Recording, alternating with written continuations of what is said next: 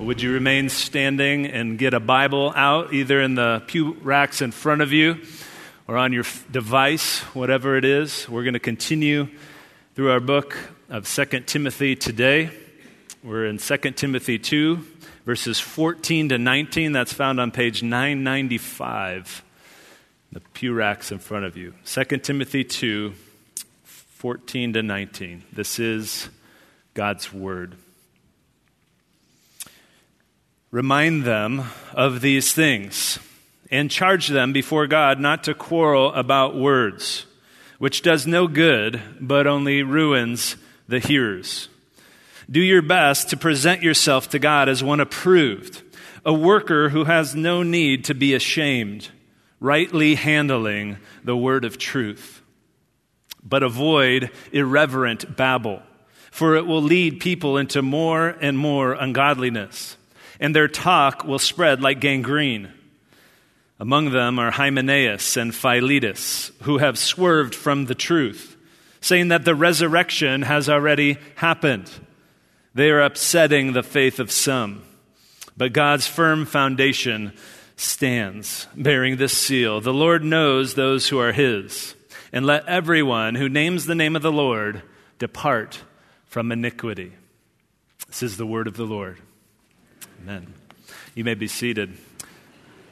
Let's pray as we seek God's favor and understanding his word.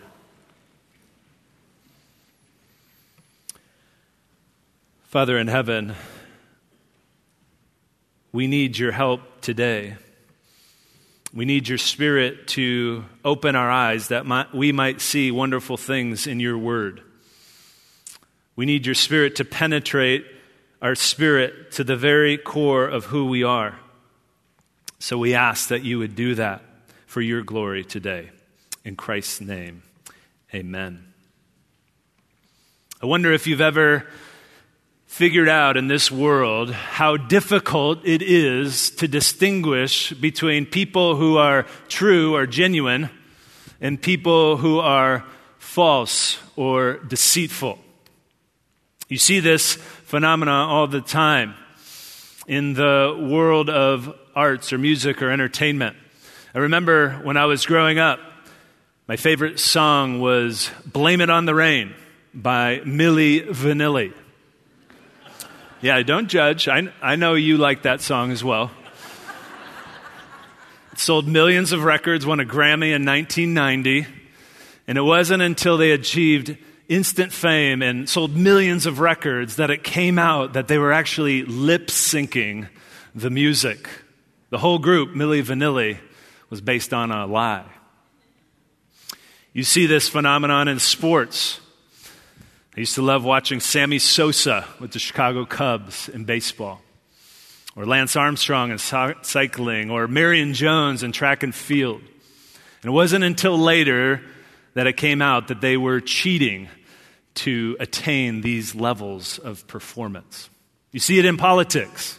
Politicians say one thing publicly, and then later it comes out that they didn't actually mean what they said or weren't going to do what they said. And as tragic as all these examples are, the most tragic is when we see this phenomenon happen in the church.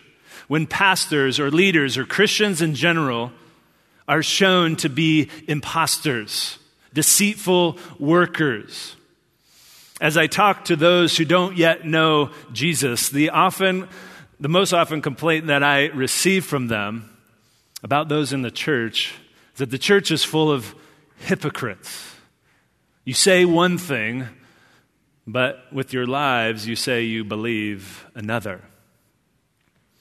So, the question for us this morning is how can we live as genuine gospel workers before God? How can we show ourselves to be genuine? That's what this text shows us as we continue in 2 Timothy. If you haven't been with us for the last few weeks, you'll remember that Paul is writing this personal letter, this farewell letter to his protege, Timothy, from a Roman prison. Timothy is in Ephesus. And you might remember back in Acts 20, Paul had warned the Ephesian elders about what was going to happen there in Ephesus. He said, I know that after my departure, fierce wolves will come in among you, not sparing the flock. And from among your own selves will arise men speaking twisted things to draw away the disciples after them. Well, that time has come. And now, Timothy, who's this young pastor in the city of Ephesus, is dealing with these fierce wolves, these false teachers that are ravaging the church. And it's in that context that Paul has exhorted him to minister with boldness, not in a spirit of fear, but in a spirit of love and power and self control, to endure suffering for the sake of the gospel, to guard it by the power of the Holy Spirit. And for us this morning, in this context, through these commands to Timothy, we see by extension how we can be genuine gospel workers before God. What does it look like to be a genuine gospel worker as opposed to these false, deceitful workers? All of us here who name the name of Jesus as Lord are called to be God's workers. Wherever you have been placed, whatever job, whatever family, you are called to be God's gospel worker there if you know Jesus Christ. So, the main thrust of our passage this morning, the clear call of our text is this to make every effort to present yourself before God as a genuine gospel worker. Make every effort to present yourself before God as a genuine gospel worker. I get that right from our verse 15 in our passage. It says to present yourself as, to God as one approved. Being approved here has the sense of being tested and shown to be true, shown to be genuine, like a metal coin that's tested in the fire and comes out pure and genuine. So the question before us is how do we do that? How do we live as genuine gospel workers in the sight of God? The text helps us to see just that. First, we need to know what to pursue. What to pursue. We see that in verses 14 and 15. Next, we need to know what to avoid. We see that partially in verse 14, but then in verses 16 to 18. And then, why does it all matter? We see that in verse 19. So let's think first about what we must pursue in order to present ourselves as genuine gospel workers before God. We must pursue the right handling of God's word. Right handling of God's word. So, how do we do that? To pursue the right handling of God's word, we must first remember who we are and what our mission is as believers. So, look with me at verse 14. Paul tells Timothy to remind them, that is, those under his care there in Ephesus, his congregation, of these things. What things is he referring to? Well, surely just what has come before in the letter, but most likely everything that he has said to Timothy up to this point in the letter. In short, he's telling Timothy to remind his congregation who they are and what their mission is. In College Church, we need the same reminders today. So, Christian, who are you? From the text, in chapter 1, we see that you are one who God has pursued. If you flip back to chapter 1, in verse 9, it says that He, God, saved us, and that He called us to a holy calling. But He didn't save you or call you because He wanted you on His team because you were going to give something extra to His side. It's not because of anything you've done. Verse 9 in chapter 1 says, It's not because of our works, but because of his own purpose and grace. To further blow your mind, God planned this from before the beginning of time. So it says in the text, which he gave us in Christ Jesus before the ages began. How did he save us? How did this grace come to us? Again, we go to his word by the appearing of our Lord and Savior, Jesus Christ. Who abolished death and brought life and light and immortality to light through the gospel. He appeared on this earth 2,000 years ago, and he lived and he died and he rose again for you. Friends, this is the greatest news the world has ever known. We were all spiritually dead, and He called us, He pursued us, He sent a way for us to be saved. And He, when we trusted in Him, we were transferred from the kingdom of darkness to the kingdom of light. And He called us, He gave us an identity, He made us genuine, genuine gospel workers, but He's given us a mission. So you know who you are, but what is your mission? Well, so far in this letter to Timothy, we can include that, conclude that your mission is to guard the message of the gospel by the power of the Holy Spirit, to be strengthened by the grace that He gives, to share this message with others, who will then share with others, to remember that He is risen and He is reign, reigning even now. He's called you to endure suffering for this message. So, if you want to pursue the right handling of God's word, you must first remember that your status has been given to you. You are genuine because He has made you genuine. Your identity is secure. All of us here at College Church need to be reminded of those things daily weekly as we gather. That's why we gather to remember the Lord's Supper. We remember a person and we remember an event that Jesus, his body was broken, his blood was spilled for us. It happened, and it has changed our lives, it has changed our identity. He has made us genuine. So, how can we pursue the right handling of God's word. We see in verse 15. This is uh, an important verse of the text, so we're just going to go through it phrase by phrase. The command there in verse 15 says, Do your best. Could be translated, work hard, be conscientious, make every effort. You get the point. You know what it means to do your best.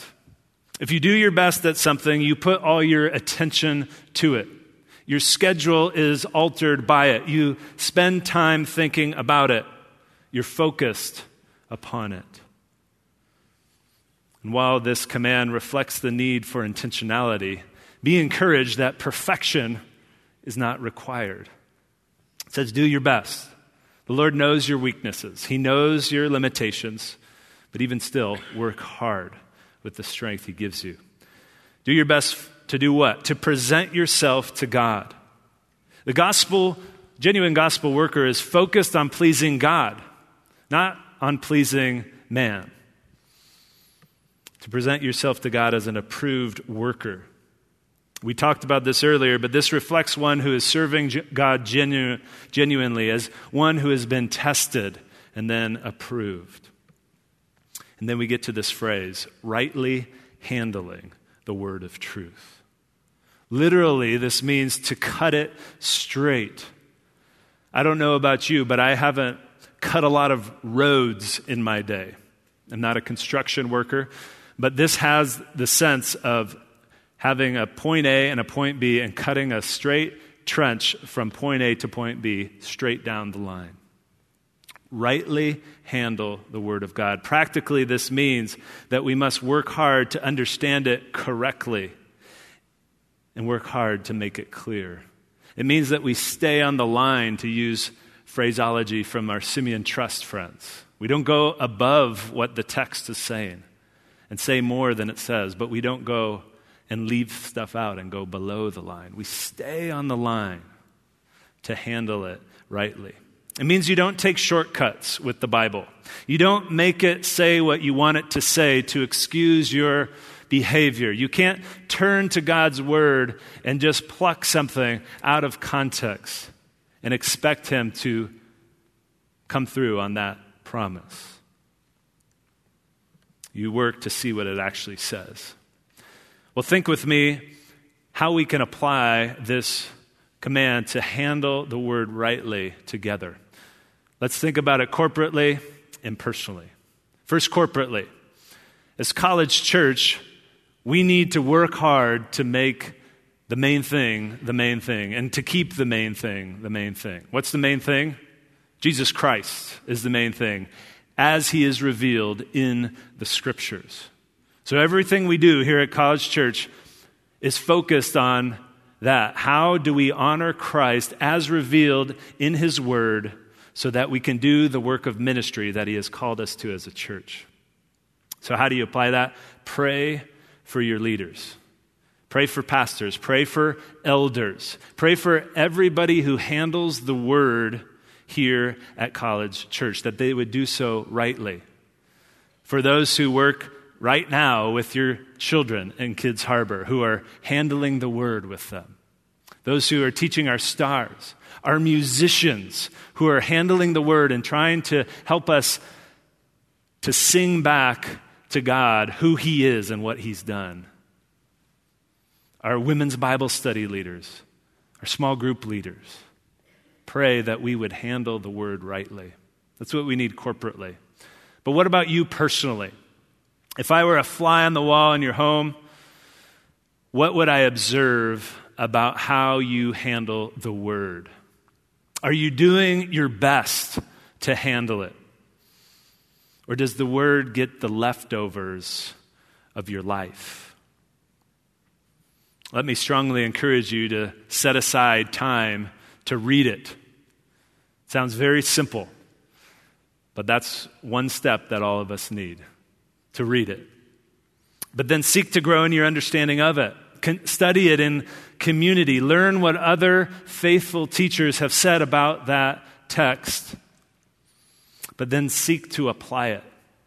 The Word of God is not meant to just give you an intellectual exercise, but to transform you, to transform your very life. And remember that the Spirit of truth, if you believe in Jesus Christ, the Spirit of truth is in you, and He will empower you to do this work. So, what does a genuine gospel worker pursue? Pursues the right handling of God's Word. Now we come to what a genuine gospel worker must avoid, which are godless words. Sometimes we can be deceived into thinking that words don't affect us. We've all heard that phrase growing up sticks and stones may break my bones, but words will never hurt me. Whoever made up that phrase was just flat out lying because we know that words do hurt us. Paul here says that words hurt us. Words are not neutral. There is a type of talk that will lead you away from Christ. It will lead you away from your faith.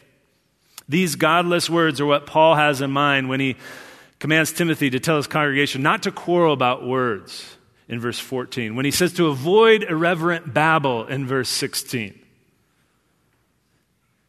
Look there at verse 14 with me. Here we're charged not to get into literally word fights, meaningless arguments, which in the context are over undisputed doctrines or belief in our faith. These, these arguments for argument's sake. Why shouldn't we get into these battles over words? Because Paul says these arguments do no good. And not only that, they ruin the faith of those who are listening to the, these arguments. A genuine gospel worker doesn't fight over words when there's nothing to be gained by it. Now, don't misunderstand. That doesn't mean we can't have healthy dialogue with an unbeliever about apologetics and why we believe what we believe. It doesn't mean we can't ask genuine questions about our faith and explore intellectually various topics. It means that we avoid these arguments that have no good result at the end. Next, in verse 16, Paul tells Timothy to avoid irreverent babble.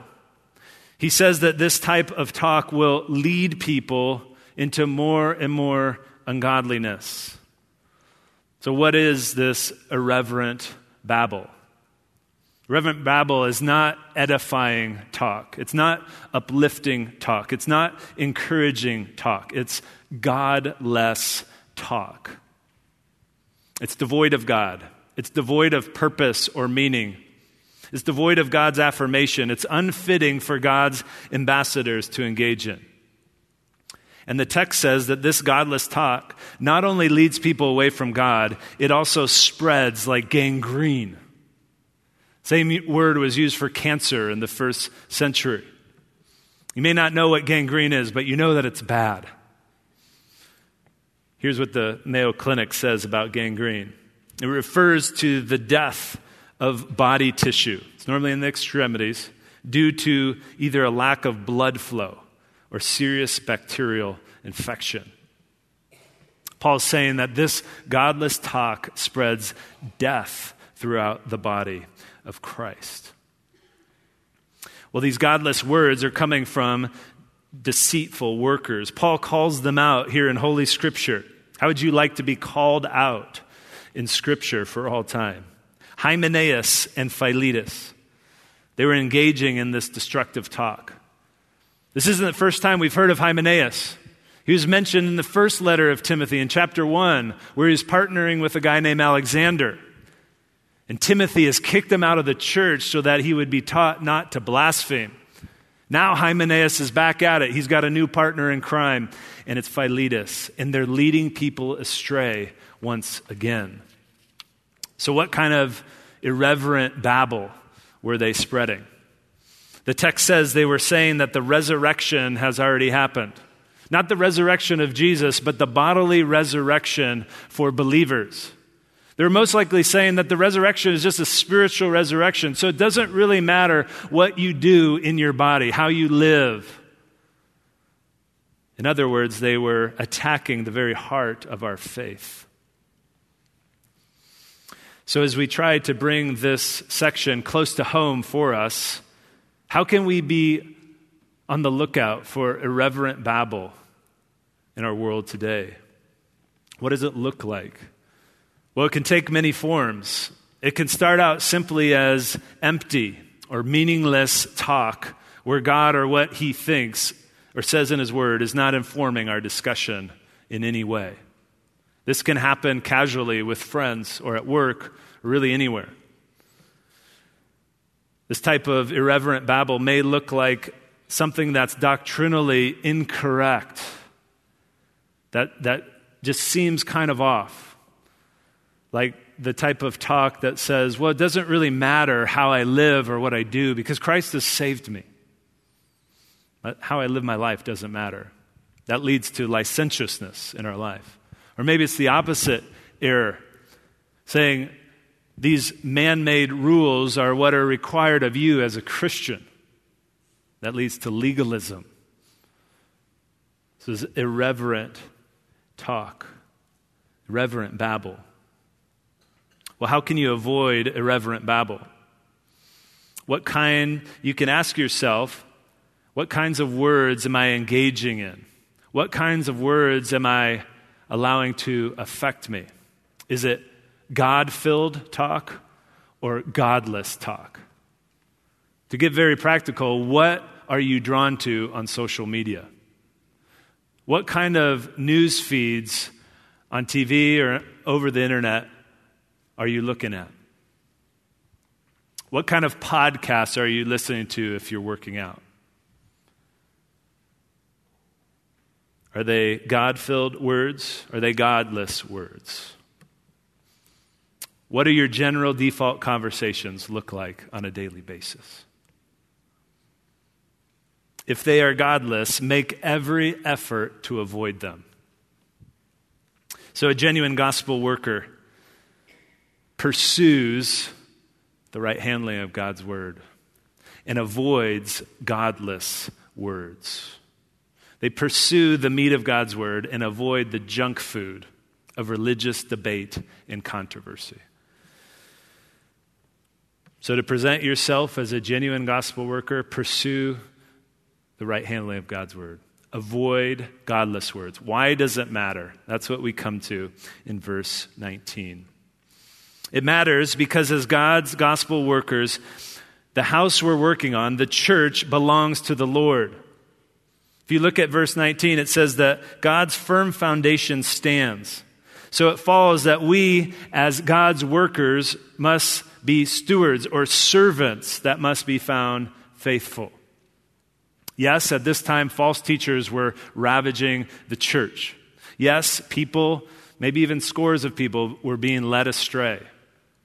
This was happening in Ephesus, and this is happening today throughout the global church. But we must not despair because these people will not get very far. The firm foundation of the church, built on Jesus Christ as our cornerstone, is not in danger of failing, no matter what it seems like at any given moment. The gates of hell will not prevail against it. The church is the Lord, as evidenced by this seal described in verse 19. Seals in the first century were a symbol of ownership. So, to prove his point, Paul goes back to this Old Testament story in Numbers 16 of Korah's rebellion. If you may remember, a leader at that time, a man named Korah, gathered some of his influential leaders around him. And they, not just a few, 250 of them gathered against Moses and Aaron and rebelled against their leadership. And they gathered the whole congregation against Moses and Aaron. In, in response to this rebellion, Moses says these words that are here in 2 Timothy back in Numbers 16:5 that the Lord knows those who are his. And that second quote is most likely from that same passage in Numbers as well. Those who name the name of the Lord should depart from iniquity. It might be from a couple other places, but probably from this text. So, why does Paul recall this story at this point in the letter? Well, just as Korah and the others tried to rally against God's appointed leaders, now Hymenaeus and Philetus and others were trying to rebel against the clear teaching of Paul and of Timothy. Paul wants to comfort Timothy and, to, and by extension to comfort us, to show us that those who swerve from the truth will not get very far. You'll remember how the story ends in Numbers 16. Moses says to the congregation, Separate from Korah and all those who have followed him. And see, the Lord will judge and show who is holy. And so they did that. They separated. In the morning, the Lord opened up the ground, and all of Korah's followers and Korah and all their possessions went straight to Sheol. It's an example for us, it's a warning for us. It should also be a comfort for us because the Lord knows those who are His. He perfectly knows who those who are genuine and those who are false, and He will deal with them appropriately. Friends, the church is going to be infiltrated by those who seek to swerve you away from the faith because we have an enemy who wants to swerve you away from the faith, and his workers are deceitful workers and they follow his ways. But no matter how much people will try and no much how much the enemy will try, God's kingdom will not be shaken.